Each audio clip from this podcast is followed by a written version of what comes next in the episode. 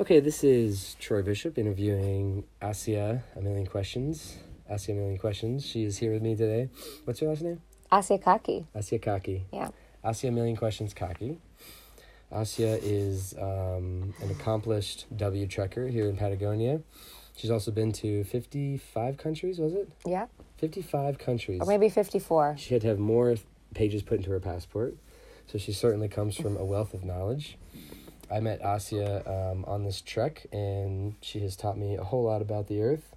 I've also taught her a whole lot about photography, I would like to say, even though she's a professional photographer. Definitely. Anyway, um, so Asia, um, I wanted to ask has you, what were your initial uh, expectations about the W Trek when you booked it? Well, I knew I had wanted to do it. I had heard about it and I had seen tons of pictures of Torres del Paine on Instagram. And I just knew that I needed to get there somehow, some way, some year. And I wanted it to make it this year. Um, and so I researched online and um, I was a little nervous about going because I couldn't find anyone to go with me. So I basically just booked it through a tour agency.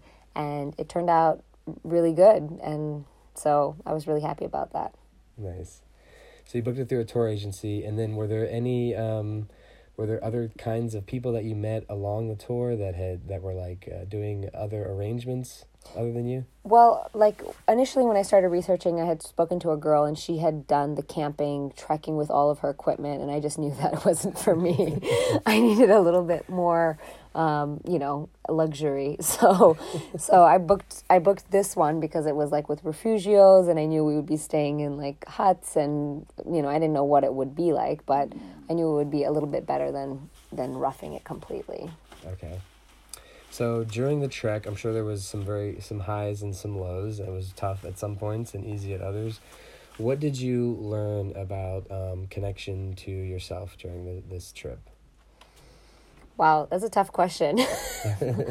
um, well,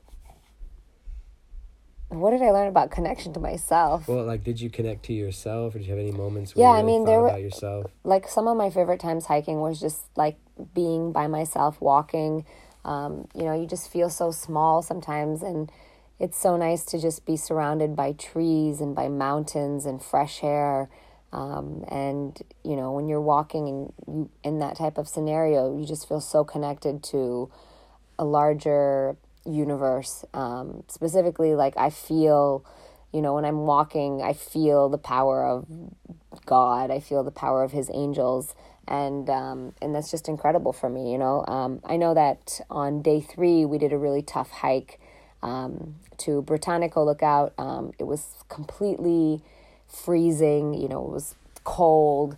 Um, by the time we got to the top it was hailing and you know I really wanted it to be sunny and I really wanted there to be blue sky. And, you know, the whole way up, I just kept saying, like, it's going to be sunny up top, the clouds are going to clear. And, um, you know, it, it didn't look like it was going to clear, but I just kept asking basically the universe, God, his angels for this. And, and, you know, crazy enough, when we got to the top of Britannico, all of a sudden, like this blue sky emerged between the, the you know between the the peaks and I was taking a picture of uh, Troy and of you and um, and basically you know I was like Troy there's blue sky behind you. And you were like there's no way.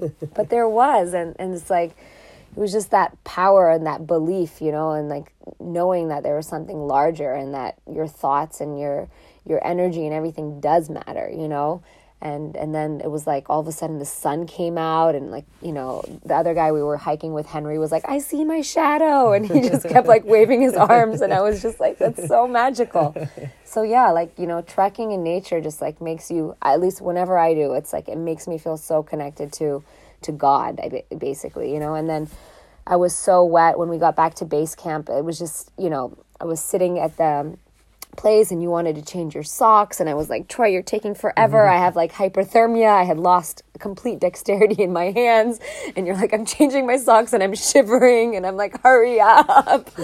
and um but it just it was amazing to me that like just the kindness of other hikers, like you know, there was some Germans sitting next to me and they were like helping me put my gloves on because I couldn't feel anything. And it was just, you know, it was just, that was amazing too, just to see like the kindness of other people. Like it may have been something so insignificant to them, but for me, it was so significant that they were like there to help. And, um, you know, and then as soon as we got moving, and you know eh, that day we ended up splitting up and i hiked separately and you hiked separately towards the end. And and for me that time alone was so magical because i was like talking to the sun god you know this angel of the sun. And i was just like thank you so much you know like you know and i was so happy to like feel the warmth of the sun on me. And it, it just you know it, that whole experience of climbing britannico was for me like the best experience of the whole trip because it was so tough and it was so hard and yet we we faced it with so much optimism. Like you know when we descended from botanical we were wet we were cold and we acted like we were power rangers or captain planet or whatever. And we hopped and we jumped.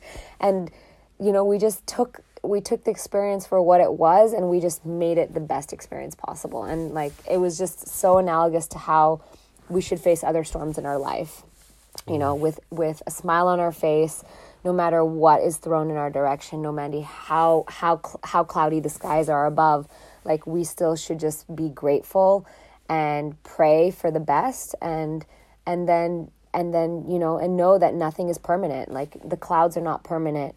You know the sun did reappear that day and it shined on all of us and warmed us up.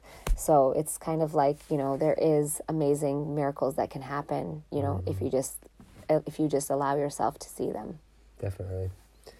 Definitely. Um, speaking of learning lessons on the trail and analogous to life did you is there anything that you learned how like the how the trail is like life? Is there anything that reminded you over the last five days of how life can be like hiking? Yeah amazing question. Yeah so i mean it's quite sad because when we were hiking to britannico again you know we saw um, this amazing plain um, right before the final Mirador, and the plane has been completely like burned down, and you see all these trees and they're death like, and it's just kind of eerie, and you're like, wow, there's these amazing peaks, and then there's all these skeletons of you know things and then today again we were hiking and there was more areas that there had been fire at you know and you could see these like skeletal things and for me one of the most amazing things was to see like the new growth of like these buds and the dandelions and the yellow flowers and they're so vibrant and so beautiful and it's like next to these like skeletal bones. And so like you know right now you know I think the state of our planet is in in you know in need of help. Like you know we overconsume on so many levels whether it be you know you know fast fashion or overconsumption of meat or fish or any type of animal and we're basically like cutting down all of our rainforest. But when you see that yellow, f- vibrant flower growing next to this skeleton, it just like it kind of brings you back to that scene in Lion King at the end where everything burns down because the hyena's destruction of the land, and then all of a sudden it regenerates and it grows and it's lush again. So for me, that whole that whole visual was so it was filled with so much hope and it just made me feel like hey we can rebuild the planet. And you know i think that it it comes by each of us doing our own our own thing. You know like another major point that stuck out with me was when i was eating dinner um, in francis domes and the guy next to me was italian and i was like oh you're a vegetarian. I was like cool why are you vegetarian? And he's like well i'm vegetarian because of the planet. Mm. and i was like wow. And he's like i love meat. He's like if i start eating meat like i'd continue eating meat and that's why i don't eat meat. But i know what it's doing to the planet and that's why I don't, you know? And so for me it was like, wow, one person you know can make a difference and so i think it, it starts with one person and then another person another person and realizing that we're all interconnected and this is all our planet and that there is hope and so when we stu- when we start you know letting things nature take take its course and things like that, things can regenerate and things can reverse and we can really save the planet. Like I mm-hmm. have that belief, I have that hope, you know. Yeah, yeah, absolutely. It's very strong with you. Yeah. Um, so then the final question is now that you've had this trek and obviously you've had a lot of other experiences and you also are climbing Mount Everest in less than a month, which I'm sure yeah. is exciting. What are you taking away from this trek that is your lesson going forward? Like, what do you want in the future for yourself now that you uh, are sitting here in on the last day of Patagonia?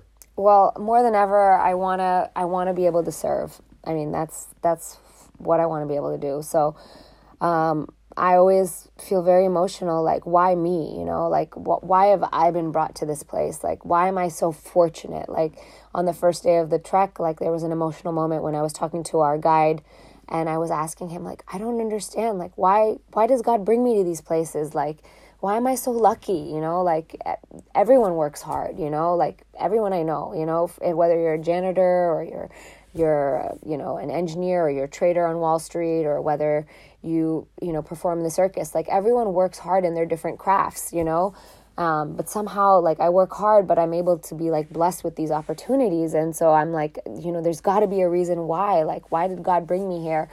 And so i you know i think that i want to figure out a way to serve. I want to be able to help other people. And you know the state of the health in america is, is so sad you know like people you know like i met the other day yesterday there was a woman walking up the stairs and she was like i'm 60 and uh, you know she barely could make it up the stairs. And she's like well we're too old for this. And you know it's like you're not too old for this. You know maybe you've been told that by the medical system or something like that by the time you're 50s and 60s you can't do anything. But you know, I want people to be living and thriving in their 60s, like being able to do 25 kilometers a day in their 60s, you know?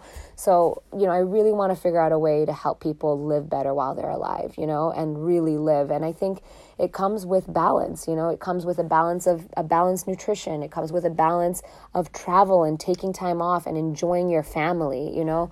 Many people in America work too much and mm-hmm. eat too much and, you know, take too many pills and, you know so it's it's like we have to we have to maintain the balance of ourselves and of our environment and and hopefully you know we can pray for a better future. So yeah there's definitely i, I definitely want to figure out a way that i can serve and impact people through this experience. And yeah that's that's basically you know what i try to take away. I'm still trying to figure out how and i'm praying to god that i can just do some good and that you know that i can fulfill a purpose here while i'm on earth you know. Yeah absolutely well, I definitely look forward to being one of your first students in your, in your first um, nature nature conferences, and um, I appreciate all the photographs you took of me in nature for my yeah. adventure trekking business cards. They'll be they'll be highly useful, and uh, we'll meet again. And I have to say, Troy taught me so much about photography. I mean, like I had never even used time lapse before, and I think I took one of the most